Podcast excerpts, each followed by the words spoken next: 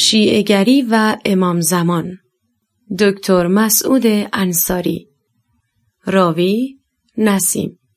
تهیه شده در کتابخانه اینترنتی آوای بوف.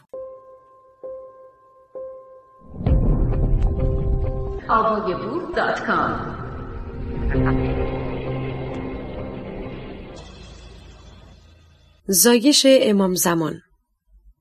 علامه ملا محمد باقر مجلسی می نویسد. در تعلیفات علمای شیعه روایتی دیدم که با سند معتبر از امام علی نقی و امام حسن عسکری نقل کردند که چون خداوند اراده کند امامی را بیافریند قطره ای از آب بهشت در ابری قرار می دهد و آن قطره آب در میوه ای از میوه های بهشتی می چکد و امام آن را می خورد و از این میوه نطفه امام پسته می شود. داخل پرانتز بدیهی است که در زیر نویس افزوده شده است که شاید منظور از میوه های بهشتی میوه پاک و پاکیزه باشد. هنگامی که نطفه در شکم مادر تبدیل به جنین و چهر روز شد، سخن مردم را میشنود و زمانی که چهار ماه شد بر روی بازوگش آیه 115 سوره انعام بدین شرح نوشته می شود. و هنگامی که امام زایش میابد به امر خداوند می و نوری از او به اطراف جهان میتابد و بدان وسیله مردم و اعمال آنها را می بیند و در آن نور است که امر الهی بر او نازل می شود و به هر طرف که رو کند آن نور جلوی چشم اوست. در زمانی که نویسنده این کتاب به اقتباس مطالب بالا سرگرم بود یادش افتاد که چرا اگر امامها دارای این نیروها هستند پس علی ابن ابی طالب نتوانست در پرتوی این نور توطعه و تبانی خوارج را بر ضد خود کشف کند و قربانی ضربات شمشیر زهرالود ابن ملجم مرادی قرار نگیرد. و به همان گونه چرا حسین ابن علی نتوانست در آن نور از کنش و واکنش هایی که در کوفه وجود داشت آگاه شود و مسلم ابن عقیل را برای آگاهی از جریان مذکور به کوفه فرستاد.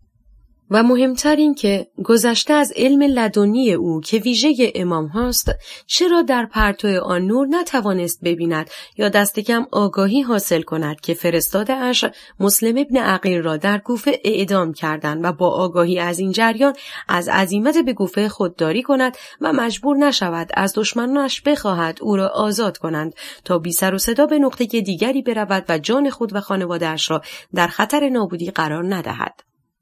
مجلسی ادامه می دهد. در همان کتاب به نقل از حسین ابن همدان خوانده است که هر زمانی که حکیم خاتون عمه حسن عسکری او را دیدار می نموده دعا می کرده است خداوند فرزندی به او دهش کند تا اینکه روزی حسن عسکری به حکیم خاتون می گوید امه آنچه تو پیوسته از خدا برای من آرزو می کردی امشب زایش خواهد یافت. حکیم خاتون پرسش می کند از چه کسی؟ حسن اسکری پاسخ می دهد از نرجس و از امهش تقاضا می کند آن شب را که پانزدهم شعبان بوده نزد آنها بماند و به جریان زایش نرجس کمک کند.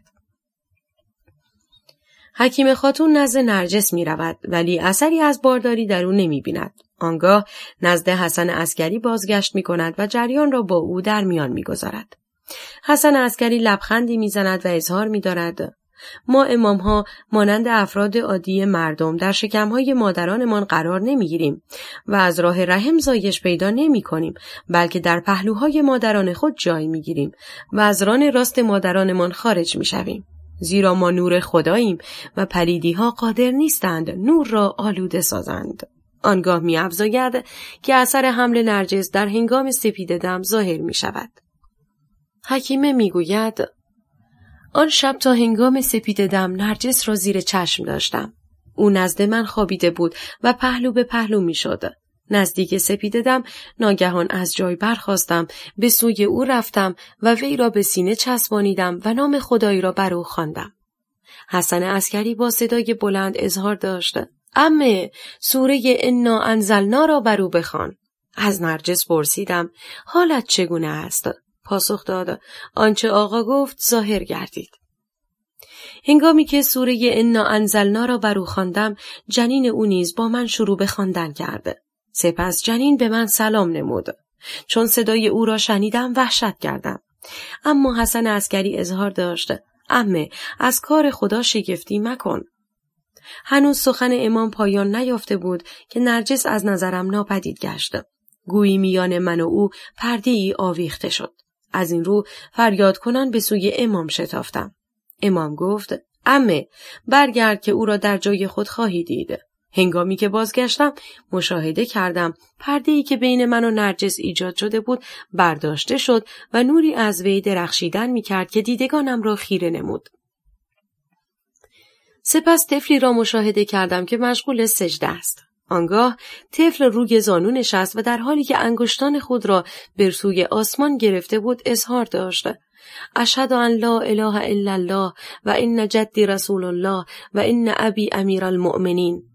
پس از آن تمام امامها را نام برد تا به خودش رسید. سپس گفت آنچه به من وعده داده بودی مرحمت کن و سرنوشتم را به انجام برسان. قدمهایم را ثابت بدار و به وسیله من زمین را پر از عدل و داد کن.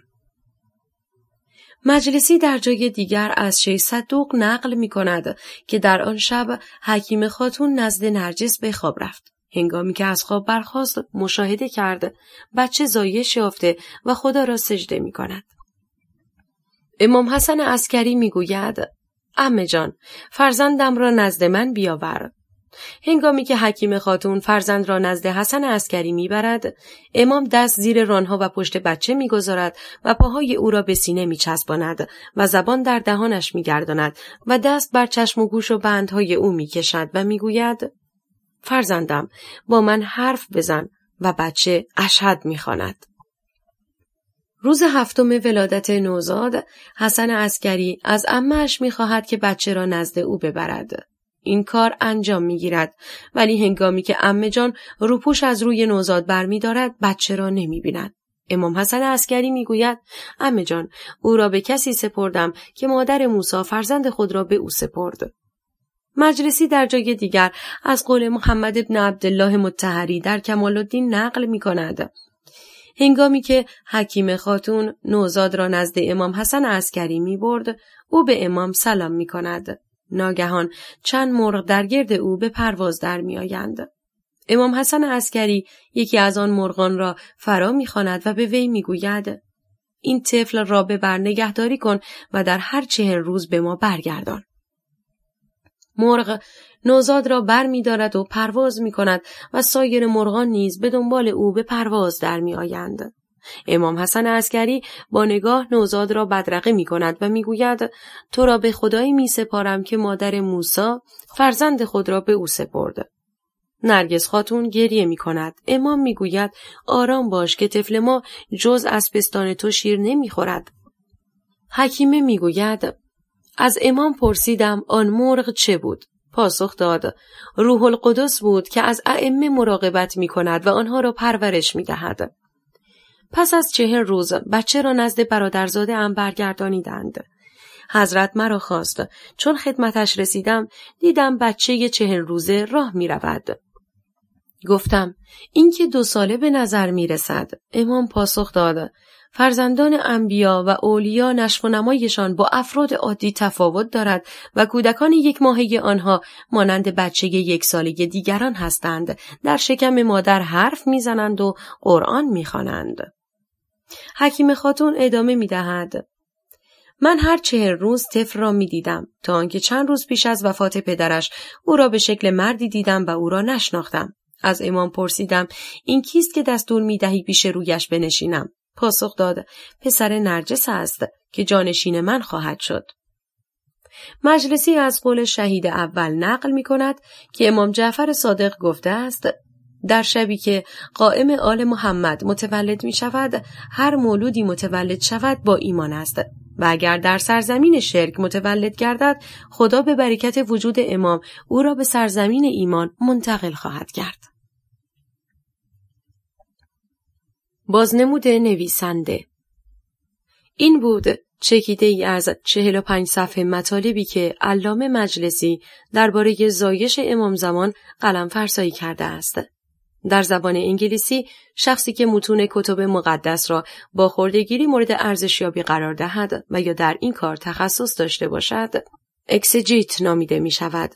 حال اگر یک اکسجیت و یا کارشناس انتقادجو بخواهد مطالب کودک مغزانی بالا را مورد ارزشیابی انتقادجویانه قرار دهد به راستی کارش بسیار آسان و راحت خواهد بود زیرا افسانه پردازی های مذکور دارای هیچ گونه زیربنای منطقی و خردگرایانه ای نیست. با این وجود چون یاوه سرایی های مذکور که نه متون کتب مقدس است و نه اینکه اصولا به سبب بیمایگی شایستگی ارزشیابی دارد از مغز و خامی بزرگ فقهای امام زمانسازی شیعگری تراوش کرده نیازمند چند بازنمود به شرح زیر است. یک. هرگاه برای چند لحظه از الله مکار، ستمگر، قهار، جبار، انتقامجو، خونریز و البته برخی اوقات بخشنده که محمد با یک طرز فکر سیاسی برای تازی ها ساخته و خواسته است آن را جانشین الله یعنی بزرگ بتخانه کعبه کند بگذاریم خداوندی که سایر ادیان و مذاهب برای جهان آفرینش فرض کرده و بر ماشین منظم دستگاه هستی کنترل دارد خدای معقولی است که تمام کارهای او خردگرایانه بوده و هیچگاه عملی برخلاف منطق و طبیعت دستگاه آفرینش از او دیده نشده و نخواهد شد. برای مثال تا کنون هیچ کس ندیده است که خداوند به آهوی قدرت پرواز دهش کند و یا در حالی که عمر میانه سگ در حدود 17 سال است خداوند سگی را عمر 50 ساله بدهد.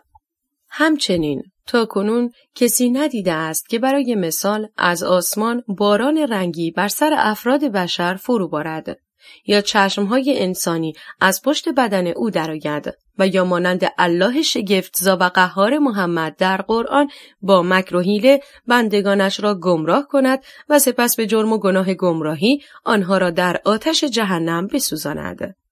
تردید نیست که این اعمال قبی از خدای واقعی آن پروردگار آفریده دوست و هدایت کننده ای که بر کائنات هستی نظارت دارد سر نخواهد زد. آن وقت در حالی که به قول خود علامه مجلسی از خداوند کار قبیح صادر نمی شود آیا می توان فرض کرد زنی تا زمان زایمان نشانی از آبستنی نداشته باشد و یا جنین او از رانش خارج شود؟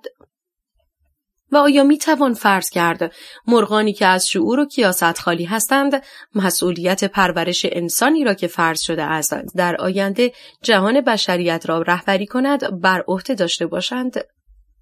یک کودک به رشد نرسیده ممکن است فکر کند که خداوند با قدرت لایتناهیش می تواند دنیا را در درون پوسته تخم مرغی جای دهد. ولی اگر خداوند به راستی دارای چنین قدرتی هم باشد آیا انتظار انجام چنین امری از او منطقی است؟ و اگر ما خرد خود را از پوسته مشتی افسانه سرایی های مذهبی آزاد کنیم آیا در تمام درازای تاریخ از خداوند و دستگاه آفرینش او کوچکترین نشانه ای برخلاف عقل و منطق و قواعد و قوانین ثابت و معین دیده شده است؟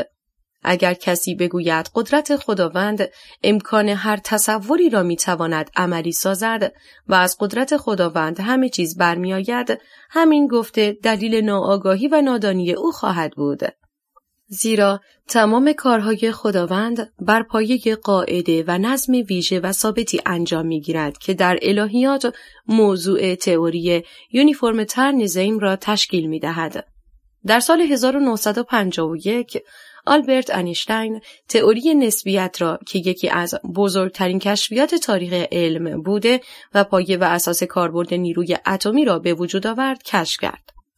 خبرنگار سادلوهی که با تئوری های انیشتین آشنایی نداشت و نمی‌دانست که اصول و قواعد علمی و جریان گردش دستگاه جهان هستی دارای نظم و ترتیب ویژه‌ای هستند در این باره از انیشتین پرسش نمود. انیشتین به وی پاسخ داد هیچگاه نمی‌توان تصور کرد که خداوند با دستگاه جهان هستی به بازی نرد بپردازد. اما از آنجایی که فقها و علمای توهی مغز شیعگری از پاسخ به یاوه هایی که در افسانه سرایی های خود تخیل کرده اند باز میمانند به سادگی می‌گویند از قدرت خدا هر چه بگویی برمیآید. زمانی که نویسنده این کتاب شاهد برگزاری مراسم حج در عربستان سعودی بودم شبی با روحانی کاروانی که در آن به سر می بردم به بحث نشستم و از او پرسش کردم هنگامی که مهدی قائم امام زمان ظهور می کند با این همه تسهیلات سنگین و های اتمی و ایدروژنی چه می کند؟ و چگونه قادر خواهد بود با وجود چنین سلاحهایی دنیا را فتح کند؟ آخوند مورد پرسش با بلاحت همراه با مکری که از چهره هر ملایی مشاهده می شود پاسخ داد. امام زمان با قدرت معجزه‌ای که خداوند به او داده با یک حرکت دست تمام این تسلیحات را به چوب تبدیل می کند.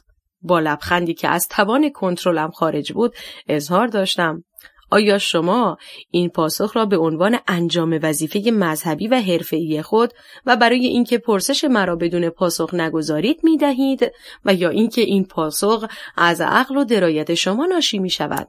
در حالی که پرسش دومم سبب گره خوردن رگهای چهره اش شده بود اظهار داشتم. آنچه هم مذهب و هم عقل من می‌گوید آن است که از قدرت خدا هرچه بگوییم ساخته است. من تئوری یونیفورمترنزم را آنچنان که در خور ذهنیت او بود برایش بازشکافی کردم و توضیح دادم که در تمام درازای تاریخ جهان هیچ نشانه ای وجود ندارد که خداوند هیچگاه کاری خلاف نظم و قاعده انجام داده باشد. بنابراین در زندگی واقعی و عملی توسل به یک دلیل متافیزیکی معجزه‌گر و دگرگون کردن شکل زندگی ما بگونه ای که در تمام درازای تاریخ تجربه کرده ایم دور از مباحث خردمنشانه می باشد.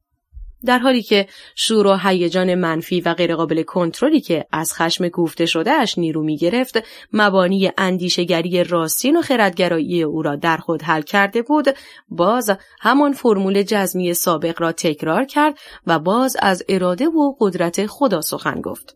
به راستی یا مغز این افراد در نادانی مطلق شرطی شده و یا اینکه با فهم نسبی خود واقعیات را درک نمی کنند ولی به منظور حفظ منافع فردی خیش خود را ناچار به پوشیدن لباس فریبکاری و ستمدینی می بینند. یکی از نویسندگان شهیر به نام برتولت برشت گفته ای دارد که روشنگر این بحث خواهد بود. وی می‌گوید کسی که از حقیقت آگاهی ندارد نادان و آنکه از حقیقت آگاه است ولی دانایی خود را انکار می کند مجرم و جانی است. بنا به این گفته آن گروه از آخوندهایی که از ماهیت پوچ و بیپایه و یاوه هایی که به مردم میفروشند آگاه هستند و با آگاهی از سرشت عمل خود به این کار دست می‌زنند به راستی جنایتکار هستند و آن دسته از آخوندهایی که از حقایق ناآگاه بوده و از راه نادانی و خرافات زدگی به این کار دست می‌زنند نادان هستند. حال باید پذیرش کرد آنهایی که از نادان دنبال روی می کنند از اون نادانتر و افرادی که با آگاهی خود را قربانی ستمکاری جرم پیشگان می کنند نیاز به درمان روانی دارند. شوربختانه اثر خسرانی که از ستمکاری دیگران بر انسان وارد می آید علت و سبب نمی شناسد و فرنود ستمکاری هر چه باشد اثر آن یکسان است. به عبارت دیگر چه ملا از روی نادانی و چه آگاهی دست به ستمدینی بزند اثر ضربه‌ای که با قربانیان عمل وارد می شود یکسان است. ملت برومند ایران که زمانی پرچمدار فرهیختگی دنیا بود زیر افسونهای واپسگرای ملایان امروزه همه افتخارات فرهنگی و جهانی خود را از دست داده و به جای اینکه نیروهای سازنده خود را در راه پیشرفتهای فرهنگی، اجتماعی و ملی خود به کار گیرد، آن را در راه عراجیفی از قبیل امام زمان از ران مادرزایش مییابد، بل و قایت او از مشک و انبر خوشبوتر است، انسان هنگام ورود به آبشتنگاه باید نخست پای چپ و هنگام خروج باید ابتدا پای راست را پیش بگذارد. و در دوبار زن حائز کفاره ندارد و مانند آنها تلف می کند و بدیهی است تا ملت ایران این یاوه های خرافی را از فرهنگ خود نزداید و از خواب افسونگرانه ای که منجک بازان مذهبی بر او مستولی کرده اند بیدار نشود راه نجاتی برای او نخواهد بود. دو نکته دیگر راجع به پیشگویی امام جعفر صادق درباره زایش امام زمان و ظهور اوست.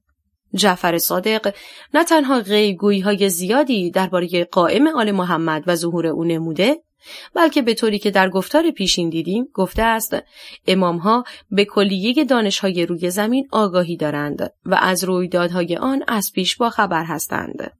گذشته از آن مجلسی 60 صفحه از کتاب مهدی موعود خود را از صفحه 333 تا صفحه 394 به پیشگویی ها و غیبگویی های امام ها از علی ابن ابی طالب گرفته تا حسن عسکری ویژگی داده است.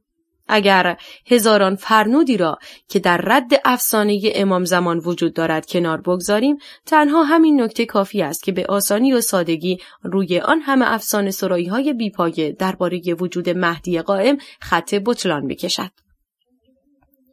زیرا در قرآن دو آیه وجود دارد که الله آشکارا به محمد می‌گوید به بندگان من بگو که تو به هیچ وجه از غیب آگاهی نداری و تنها اموری به شکل وحی بر تو نازل می شود. ترجمه متن این دو آیه مذکور به شرح زیر است. آیه 188 سوره اعراف بگو به جز آنچه خدا بر من خواسته من اختیاری در نفع و ضرر خود ندارم و اگر من از غیب آگاهی داشتم منافع خود را چند برابر می کردم و زیانهای خود را نابود می ساختم. ولی به من تنها وحی می شود و برای گروه مؤمنان بشارت آورنده هستم.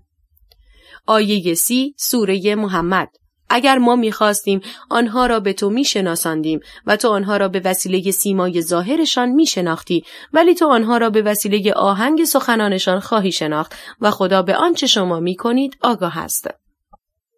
بگونه ای که ملاحظه می شود مفهوم این دعایه آشکاره به محمد ابن عبدالله دستور می دهد به مردم بگوید او از غیب آگاهی ندارد. آن وقت آیا این درست است که خود محمد ابن عبدالله یعنی به اصطلاح پیامبری که به وسیله جبرئیل فرشته با خدای کون و مکان رابطه و گفتگو داشته و حتی در شب افسانه ای معراج با خداوند در آسمان هفتم دیدار کرده است از غیب آگاهی نداشته باشد ولی یازده امام شیعگری از رویدادهای هزار سال آینده باخبر بوده و توان پیشگویی و غیبگویی درباره آنها را داشته باشند؟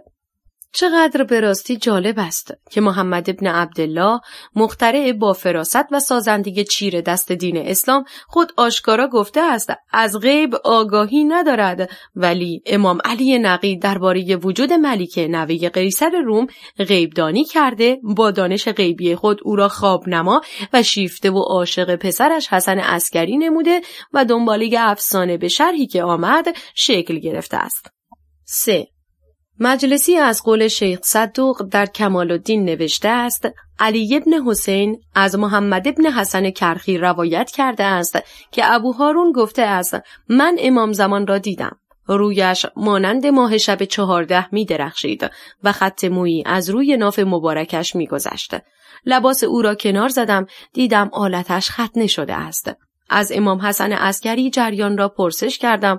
پاسخ داد او ختنه شده زایش یافته و ما ائمه همه ختنه شده متولد می‌شویم. ولی با این وجود بر روی آلت تیغ می‌کشیم.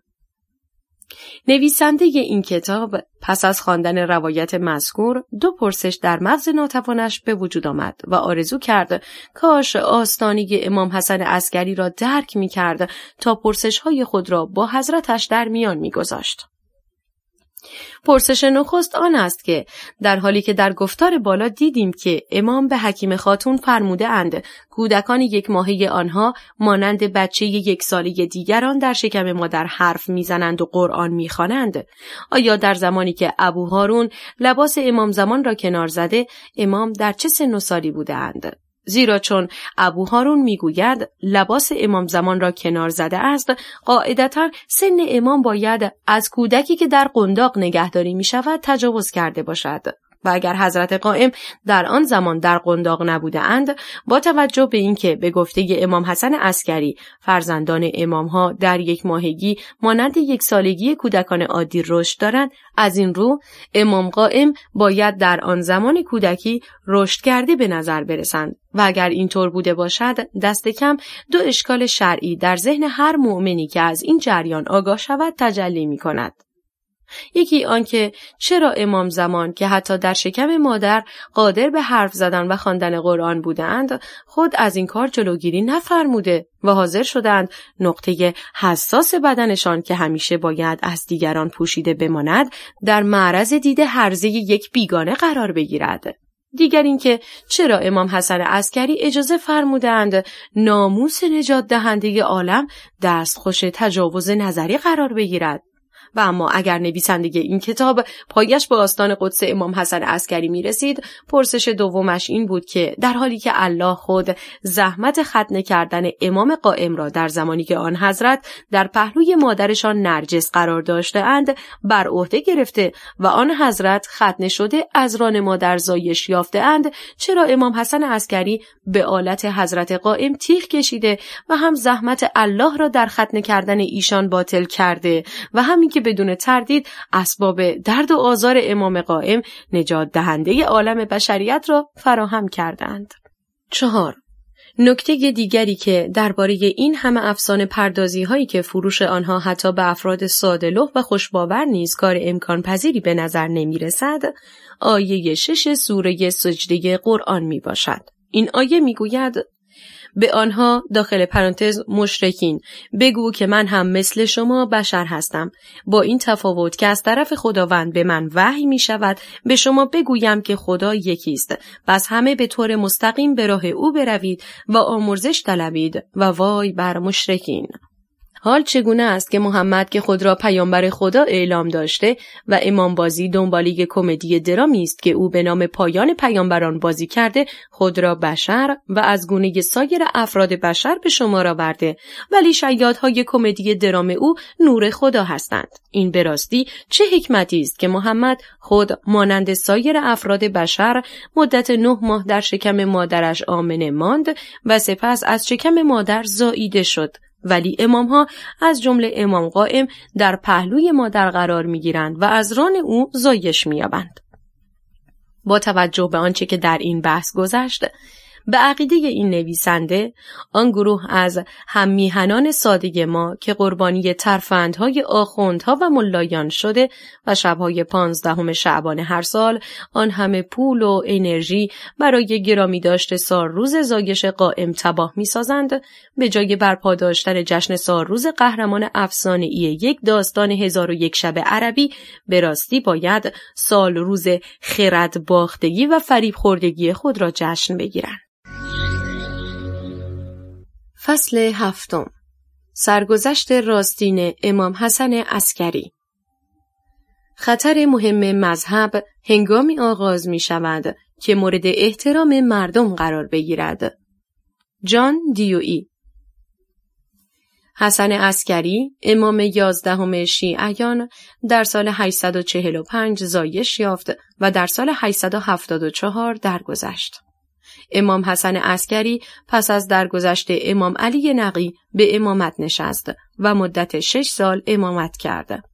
چون خلیفه المعتمد علی الله عباسی خلیفه همزمان او جریان زندگی و فعالیتهایش را به شدت زیر نظر گرفته و او را به وسیله جاسوسان خود محاصره کرده بود حسن اسکری از تماس آزاد با پیروانش محروم بود هیچ گونه فعالیت سیاسی نداشت و در تقیه کامل به سر می برد.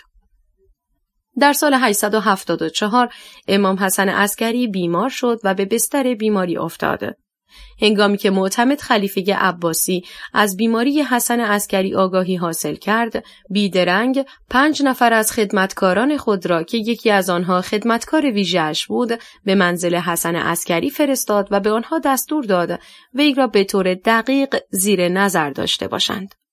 آنگاه معتمد پزشکان و حسن ابن ابی شوارب قاضی القضات را به همراه ده نفر از معتمدان خود را به منزل حسن عسکری فرستاد تا از نزدیک او را زیر نظر داشته باشند.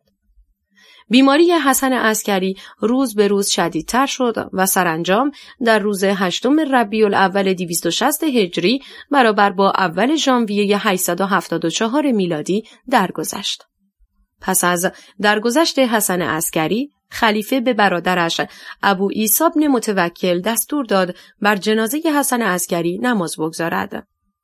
چون جنازه برای نمازگذاری آماده شد ابو عیسی بن متوکل پوشش جسد حسن عسکری را کنار زد و او را به علویان و عباسیان بنی هاشم و سایر حضار نشان داد و گفت این حسن ابن علی ابن محمد ابن رزاست که به مرگ طبیعی در بستر خود مرده است.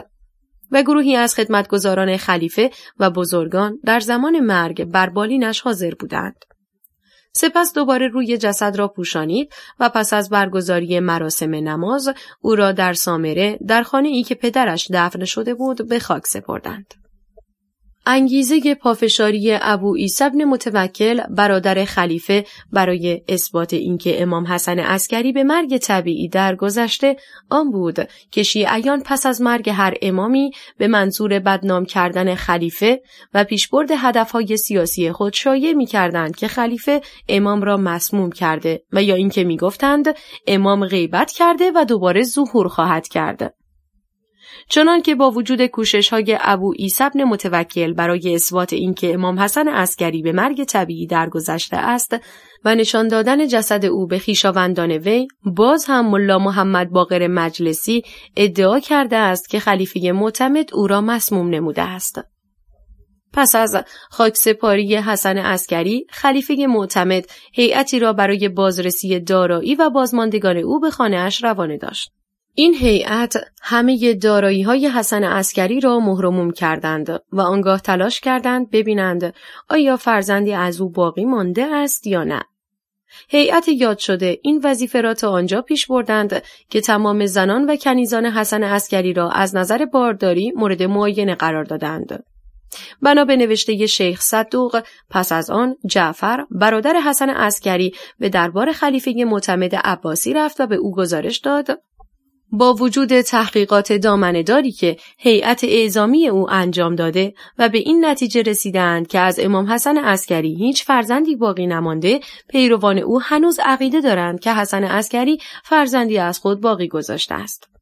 معتمد خلیفه عباسی بیدرنگ گروهی از سربازان خود را همراه جعفر به خانه حسن عسکری فرستاد تا خانه او و همسایگانش را مورد بازرسی قرار داده و ببینند آیا از او فرزندی باقی مانده است یا نه. گروه مذکور هنگام بازرسی به کنیزی به نام سیقل از نظر بارداری مشکوک شدند و او را دستگیر کردند. معتمد خلیفه عباسی مدت دو سال سیقل را زیر نظر خدمتکار ویژه خود همسران و کنیزان خود و زنان ابن ابی شوارب قاضی القضات در حرم خود زندانی کرد. پس از مدت دو سال هنگامی که برای همه روشن شد که امام حسن عسکری هیچ فرزندی از خود باقی نگذاشته سیقل آزاد شد. پس از آزادی سیقل جعفر برادر حسن عسکری ادعای میراث کرد و از این جهت بین جعفر و مادرش حدیث بر سر میراث حسن عسکری که او را ام الحسن نیز گفته اند نزا در گرفت. حدیث اعلام داشت که امام حسن عسکری او را تنها وارث خود دانسته و بنا به اصول و احکام فقه شیعه جعفر هیچ حقی بر ارث برادر ندارد. اختلاف بین جعفر و مادرش حدیث بر سر ارث حسن عسکری به دادرسی گذاشته شد. و اگرچه قاضی به نفع حدیث رأی داد سرانجام میراث حسن عسکری بین جعفر و حدیث نصف شد. نکته ای که در اینجا نباید از نظر دور بیفتد دعوایی است که بین افراد خانواده یا اسمت امام های شیعهگری بر سر مال و منال دنیا در گرفته و کارش به دادگاه خلیفه عباسی رسیده است. اگرچه تحقیقات گسترده و ژرف معتمد خلیفه عباسی و اظهارات و فرنودهایی که جعفر ارائه داده ثابت کرد که حسن عسکری از خود فرزندی باقی نگذاشته است ولی پیروان او که مشاهده کردند اگر جانشینی برای حسن عسکری دست و پا نکنند منافع مادی و سیاسی آنها در پروا قرار خواهد گرفت. از این رو به جعفر لقب کذاب دادند و تا به امروز او مورد لعن و نفرین شیعیان قرار دارد در حالی که او از افراد راستگو و درستکار زمان خود بوده است. هنگامی که امام حسن عسکری درگذشت و ثابت شد که از او فرزندی باقی نمانده و میراثش تقسیم شد گروهی که منطقی و درست منش بودند اظهار داشتند که امامت شیعگری پایان پذیرفته است. گروه دیگری برادرش جعفر را به امامت پذیرفتند. اما گروهی که رهبر آنها مرد هیلگر و نابکاری بود به نام عثمان اظهار داشتند که امام حسن عسکری دارای فرزندی است که محمد نام دارد و لقب او قائم آل محمد و امام عصر و صاحب الزمان و امام منتظر است. امام قائم در سال 255 هجری یعنی چهار سال پیش از مرگ پدر زایش یافته و بیدرنگ در چاهی در سامره غیبت کرده است و تنها با نایب و یا باب خود در تماس است و برای حفظ جانش خود را به دیگران نشان نخواهد داد.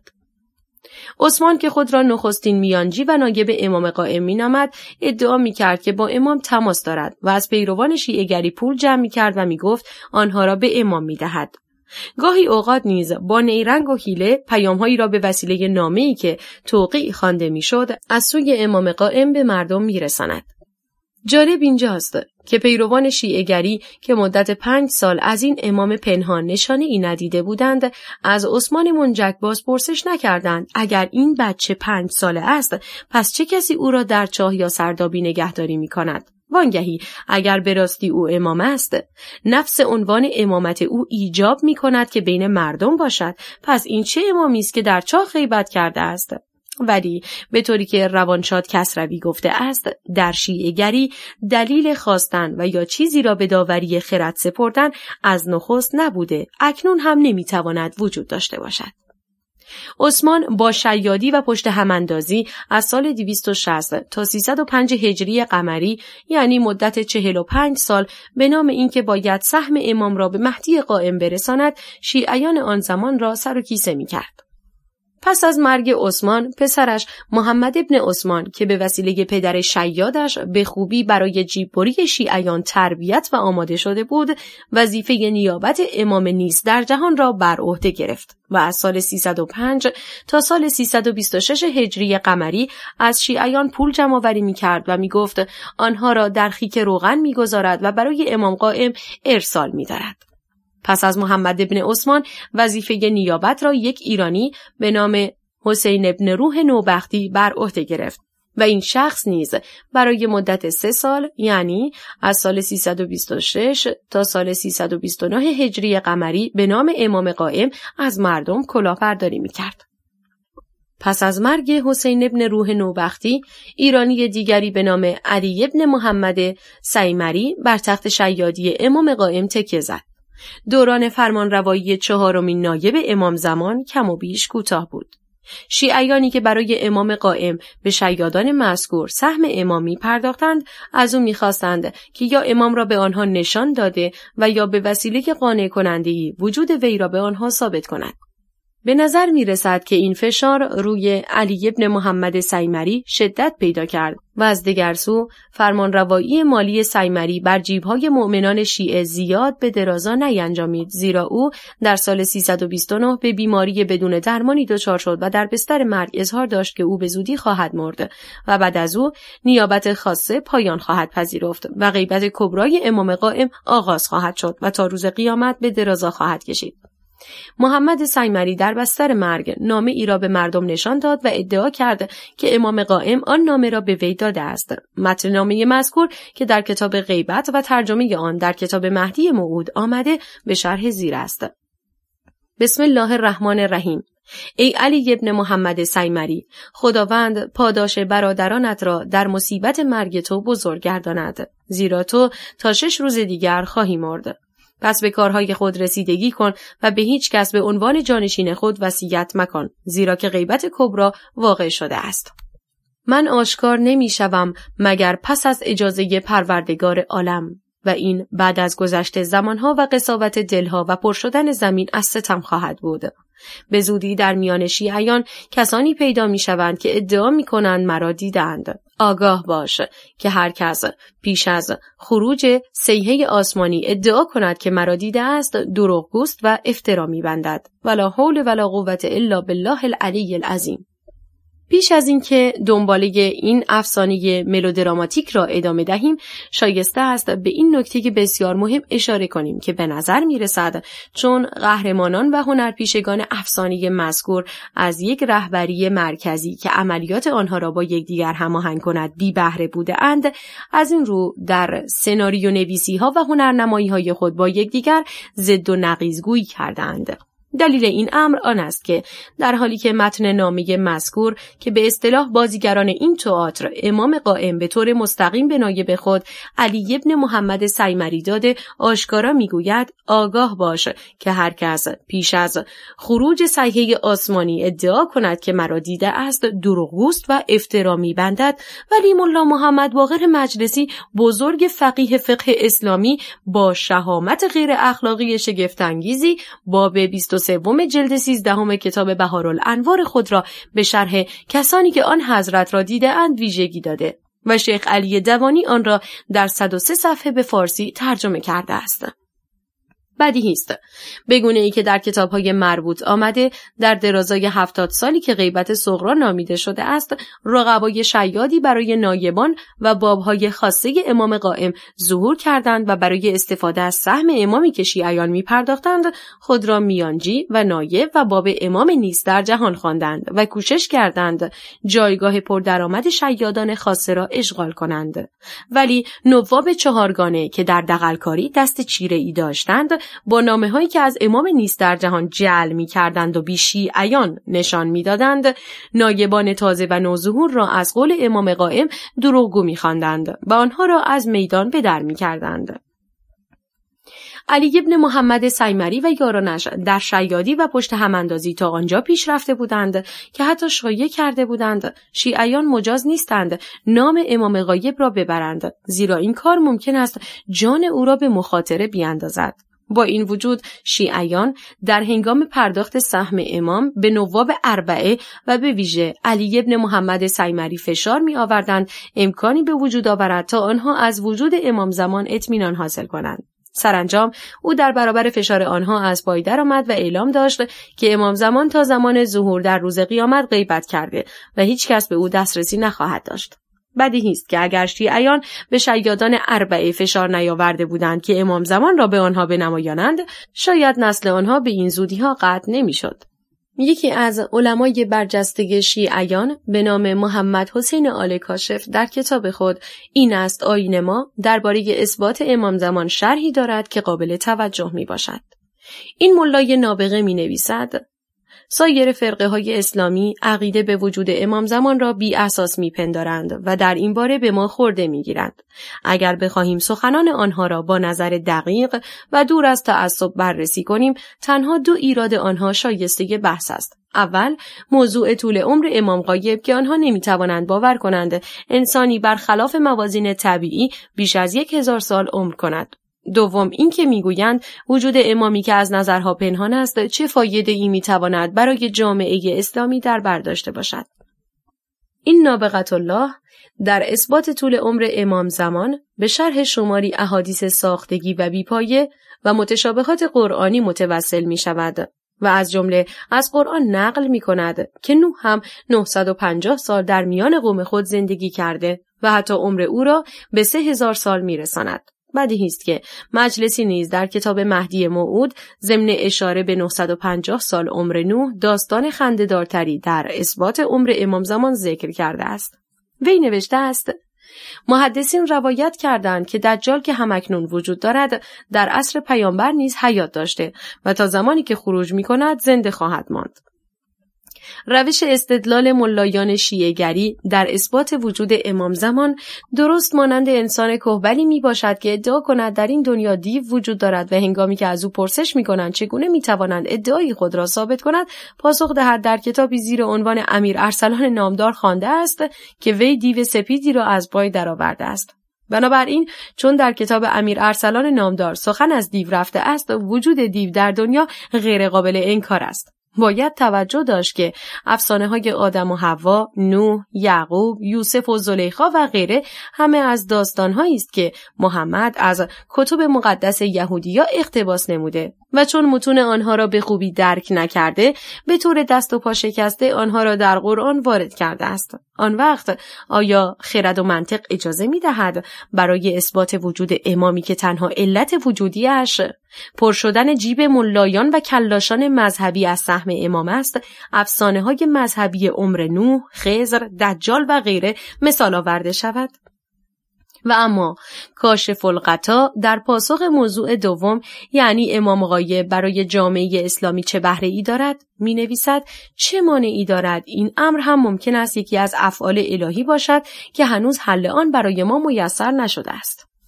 به عقیده نویسنده این کتاب شایسته تر می بود این ملای نابغه در فضل نمایی خود در مورد بالا به جای زمیر ما زمیر مفرد من را به کار می برد. زیرا این مغز پوسیده کهنه پرست و بسته این افراد و یا هنر شیادی و فریبگری آنهاست که از درک واقعیات این دنیا بی نصیب مانده است.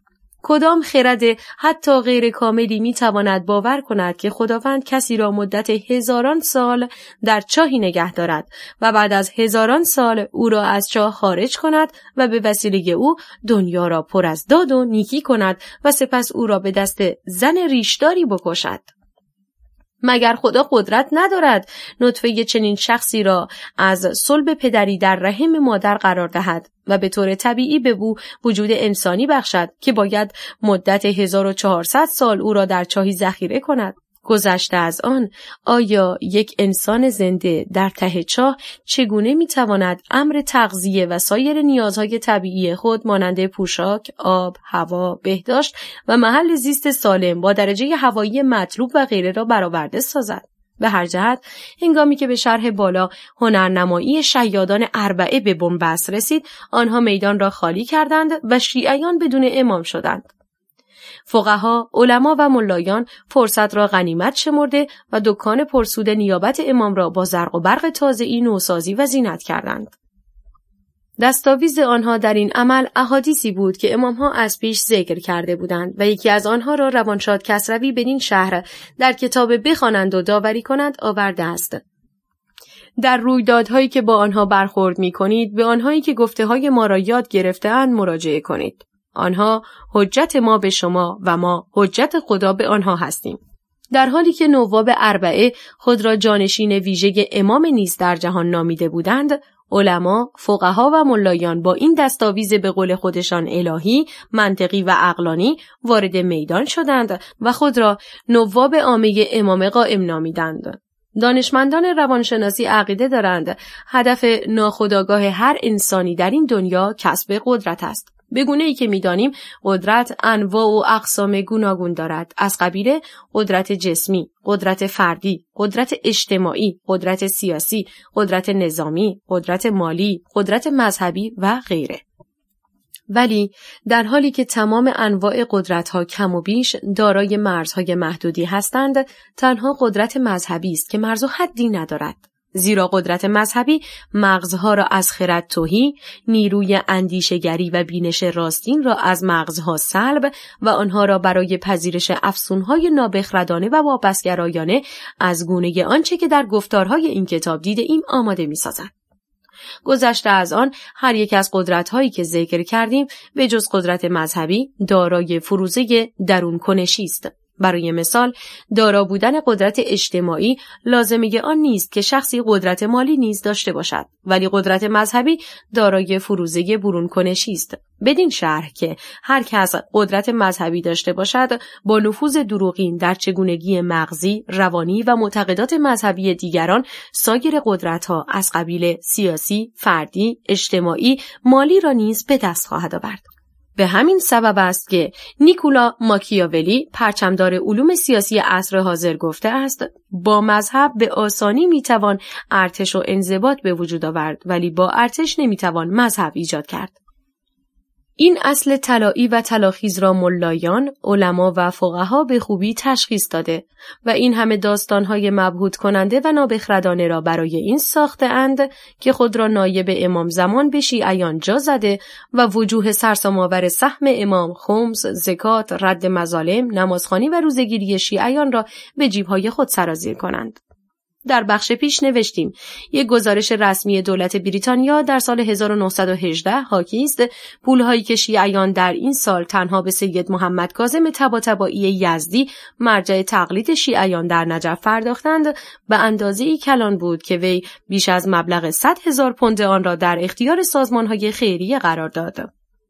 امروز وظیفه ملایان در زورستانی پولهای شیعیان از زمان نواب اربعه و یا بهتر بگوییم شیادان اربعه به مراتب آسانتر شده است.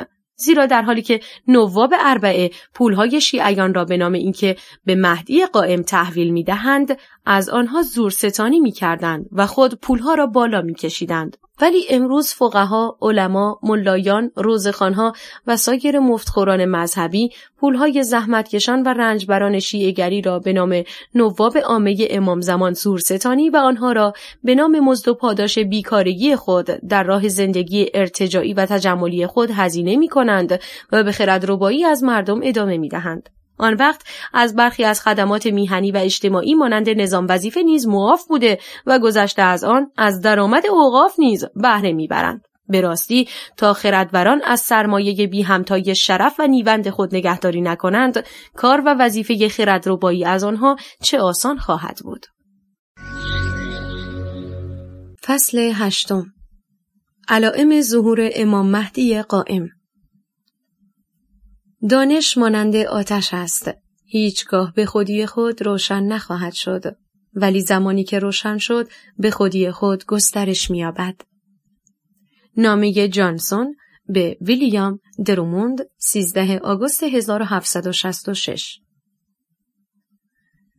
فقها و نویسندگان مشهور شیعهگری و به ویژه ملا محمد باقر مجلسی علائم ظهور امام مهدی قائم را بر پایه گفتارهای امامها به تفصیل در نوشته های خود شرح داده و ما مطالب این گفتار را از نوشته های آنها چکیدگری و به شرح زیر برشته نگارش در میآوریم.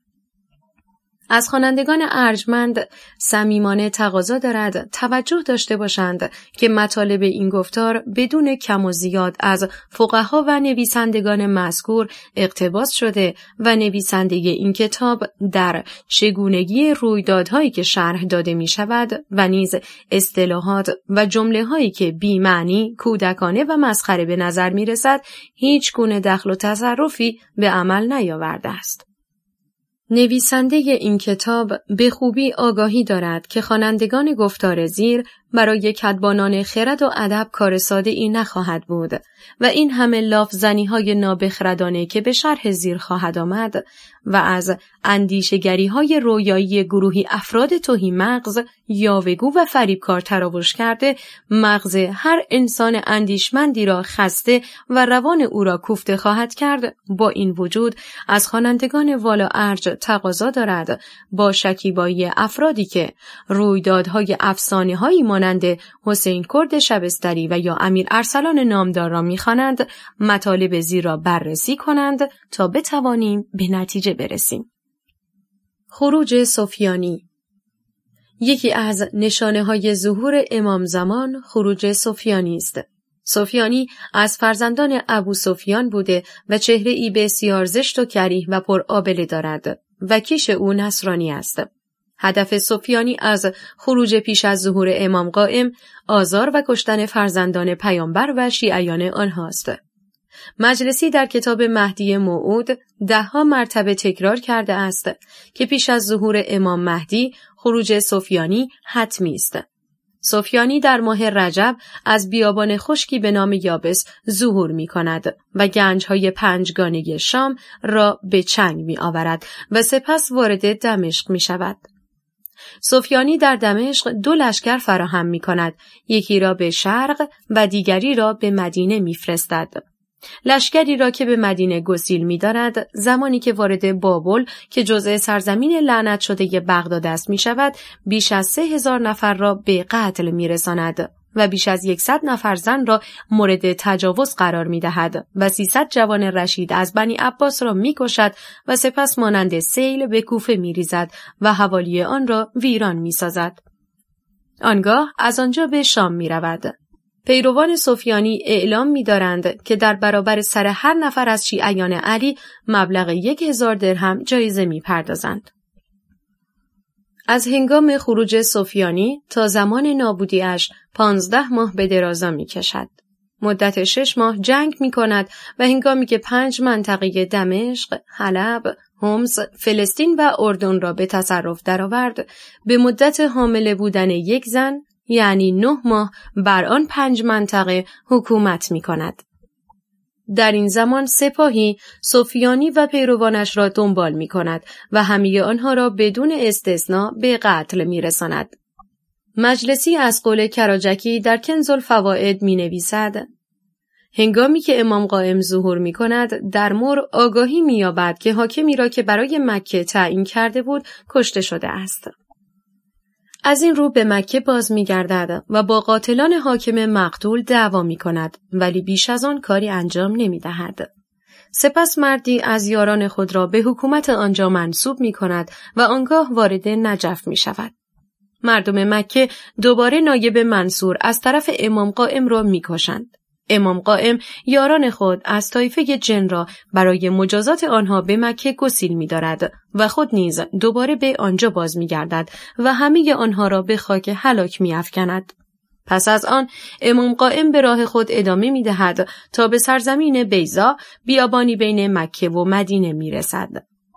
در آنجا لشکر دوم سفیانی قصد جان امام مهدی را می کند ولی جبرئیل به فرمان خدا در آنجا حضور می یابد و با پای خود ضربتی به زمین می زند و با آن ضربت همه لشکریان دوم سفیانی به جز دو نفر از قبیله جهینه در زمین فرو می روند. در این زمان مردی که صورتش به پشت بدن و پشت بدنش به سینه اش برگشته است نزد امام قائم آمده و می‌گوید آقا من بشر هستم. یکی از فرشتگان به من دستور داده که خدمت شما برسم و نابودی لشکر سفیانی را در بیابان به آگاهی شما برسانم. حضرت قائم به این مرد می‌گوید داستان خود را شرح بده.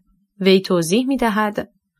من با برادرم در لشکر سفیانی بودیم و همه جا را ویران کردیم و منبر پیامبر را شکستیم و قاطرهای خود را در مسجد پیامبر بستیم سپس با 300 هزار سرباز آزم خراب کردن خانه خدا در مکه شدیم ولی زمین سفیانی و همه سربازانش را بجز من و برادرم بلعید. در آن هنگام فرشته ای به ما یک سیلی زد و چنان که می‌بینید صورتمان به پشتمان و پشتمان به طرف جلوی بدنمان برگشته.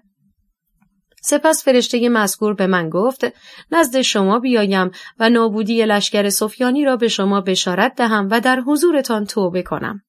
امام قائم پس از شنیدن ماجرای آن مرد دستی به صورت او می کشد و صورتش دوباره به طرف جلوی بدنش برگردانده می شود و به حالت عادی در می آید.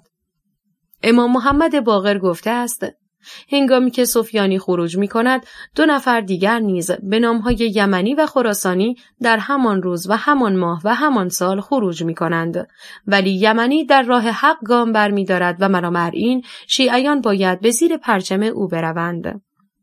نعمانی نیز در کتاب غیبت نعمانی از قول امام محمد باقر نوشته است در زمان سلطنت بنی عباس خلفای این سلسله با یکدیگر اختلاف پیدا می کنند. و هنگامی که کارشان به پریشانی کشید خراسانی و سفیانی یکی از شرق و دیگری از غرب مانند دو اسبی که مسابقه می‌دهند هر یک کوشش می کنند زودتر خود را به کوفه برسانند آنها سلسله بنی عباس را نابود می کنند و یک نفر از آنها را باقی نمی‌گذارند.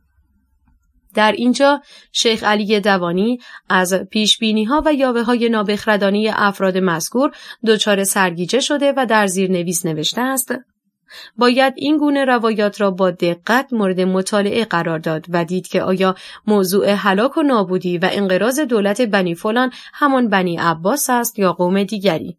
و آیا منظور سلطنت گذشته بنی عباس است که به وسیله هلاکوخان مغول منقرض شد یا در آخرالزمان نیز دولت دیگری مانند بنی امیه که سفیانی دولت آنها را تشکیل می دهد مجددا سلطنت اسلامی را تصاحب می کنند؟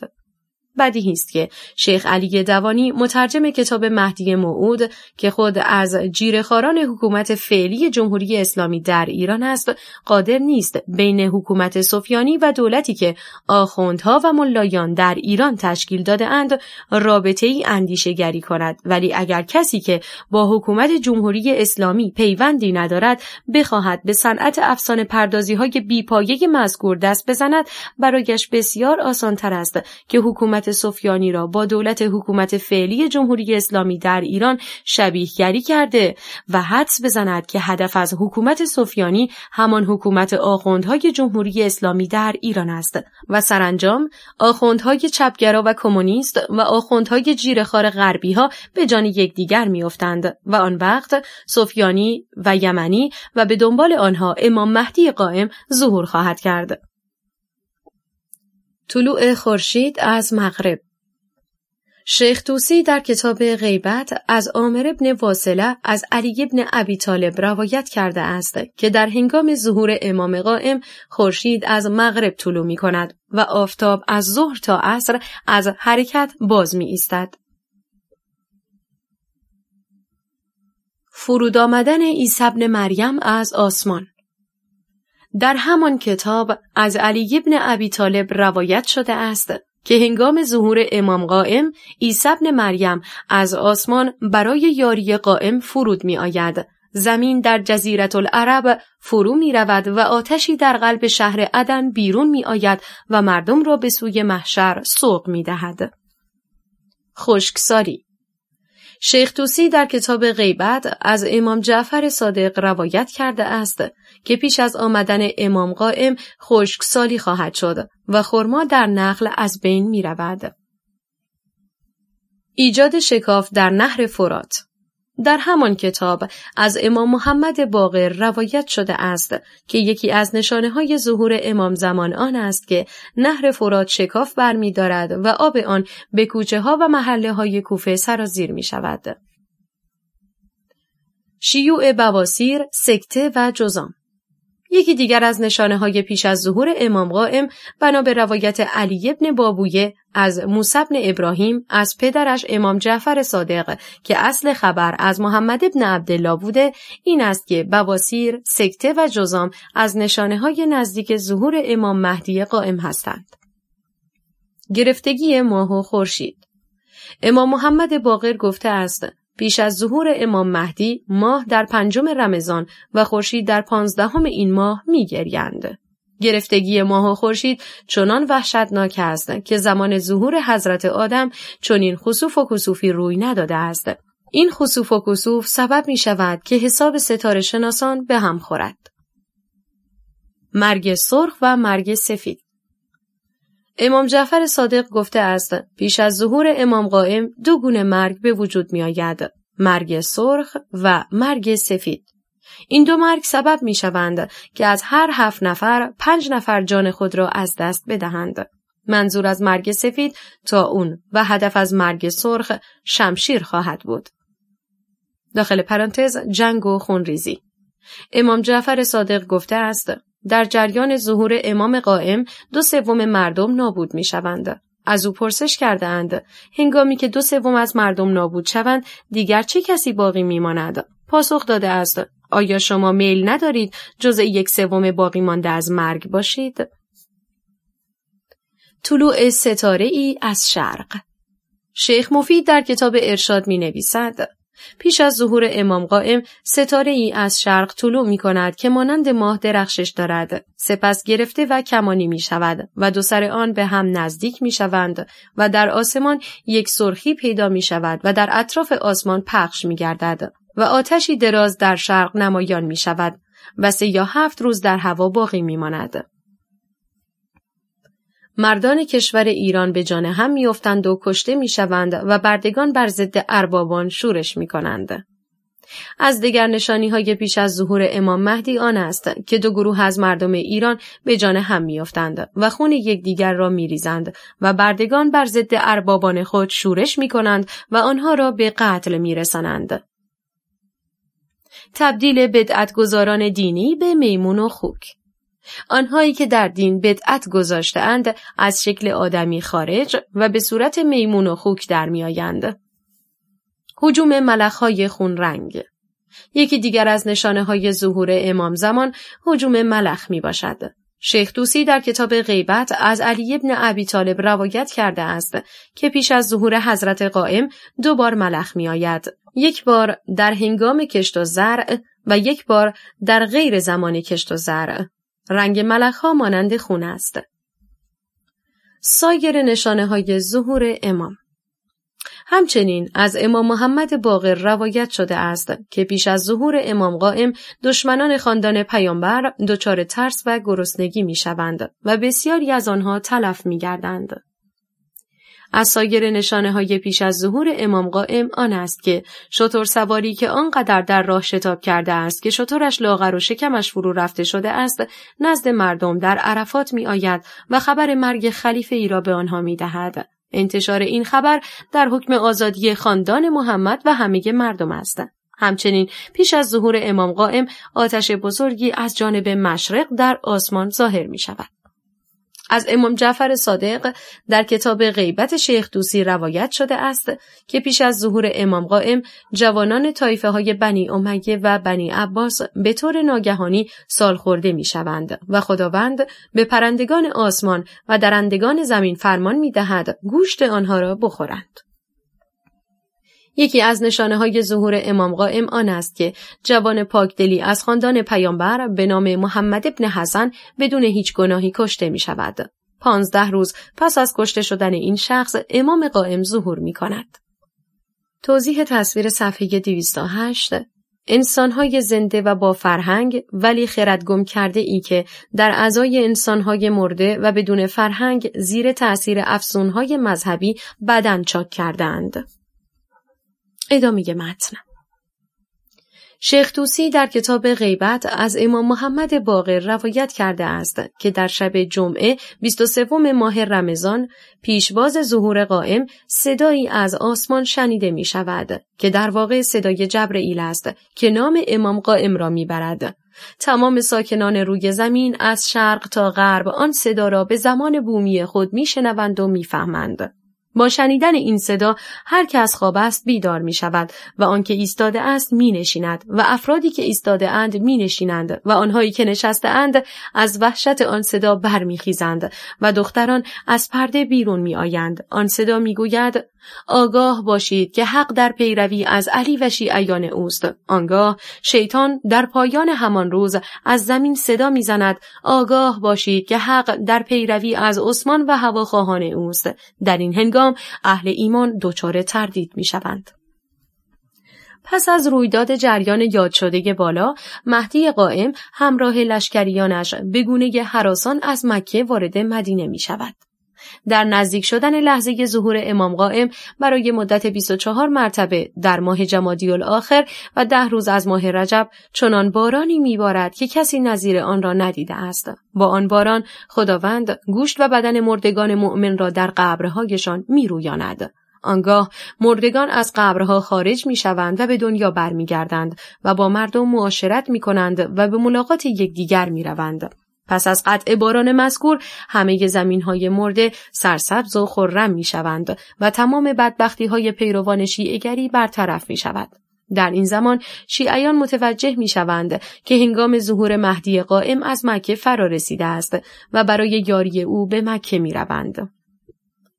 سید علی ابن عبدالحمید در کتاب انوار المزیعه نوشته است از امام جعفر صادق پرسش شد چگونه می‌توان از ظهور امام مهدی آگاهی پیدا کرده امام جعفر صادق پاسخ داد صبح که یکی از شما از خواب برمیخیزد کاغذی را در زیر سر خود مییابد که روی آن نوشته شده است پیروی از قائم کار خوبی است. بازنمود نویسنده درباره افسانه سرایی های فقهای شیعه گری درباره علائم ظهور امام مهدی قائم باید به نکات زیر توجه داشت. یک در حالی که محمد ابن عبدالله فکر می کرده است سبب بدر و هلال ماه تعیین اوقات عبادات حج است داخل پرانتز آیه 189 سوره بقره عالم دارای چندین شرق و غرب است. داخل پرانتز آیه 258 سوره بقره آیه 40 سوره معراج آیه 9 سوره مدسر آیه 17 سوره الرحمن و آیه 5 سوره صافات. خورشید در چشمه آب تیره ای غروب می کند داخل پرانتز آیه 86 سوره کهف. و خداوند کوهها را مانند میخ در زمین فرو کرده است. داخل پرانتز آیه هفت سوره نبه شگفتی ندارد که مشاهده کنیم امامها و فقها و علما در افسانه سرایی های خود. یکی از نشانه های ظهور امام زمان را طلوع خورشید از مغرب تخیل کرده و اضافه کنند که در هنگام ظهور امام زمان حرکت خورشید از ظهر تا عصر باز می ایستد. دو با توجه به اینکه بیماری بدون درمان کشنده ایدز مصری بوده ولی بیماری بواسیر نکشنده و نه بدون درمان است معلوم نیست چرا امامها و علما و فقهای شیعهگری که از تمام رویدادهای گذشته و آینده آگاه هستند بیماری کشنده و بدون درمان ایدز را که می‌گویند در سال 2000 میلادی شماره 20 میلیون نفر به آن مبتلا شده و شماره 8 میلیون نفر به سبب ابتلای به این بیماری از پای در خواهند آمد جزو بیماری های شایع در زمان ظهور امام مهدی قائم و از نشانه های آن به شمار نیاوردند. شاید هم پاسخ این چیستان این باشد که به زودی و پیش از ظهور امام مهدی قائم برای درمان این بیماری دارو و روش درمان نجات دهنده ای کشف خواهد شد. در این صورت این خبر را باید به شمار 20 میلیون نفر مبتلایان به این بیماری بدون درمان و کشنده شاد باش گفت. 3. علما و فقهای شیعگری باید بدانند در تمام درازای تاریخ بشر هیچ نشانه ای وجود ندارد که خداوند شکل تکامل یافته ارگانیسمی مانند انسان را به شکل موجود فرومایه تری مانند میمون و خوک تبدیل کرده باشد ولی بر طبق تئوری غیر علمی تناسخ ارواح که تنها دارای ارزش مذهبی است روح یک ارگانیسم از هر طبقه و درجه ای ممکن است به ارگانیسم دیگری تبدیل شود تنها در این حالت دگردیسی از ارگانیسم برتر به ارگانیسم فرومایه تری است که بعضی افراد اونیفرم های مذهبی به تن می کنند و به شرح یا به های مذکور می پردازند.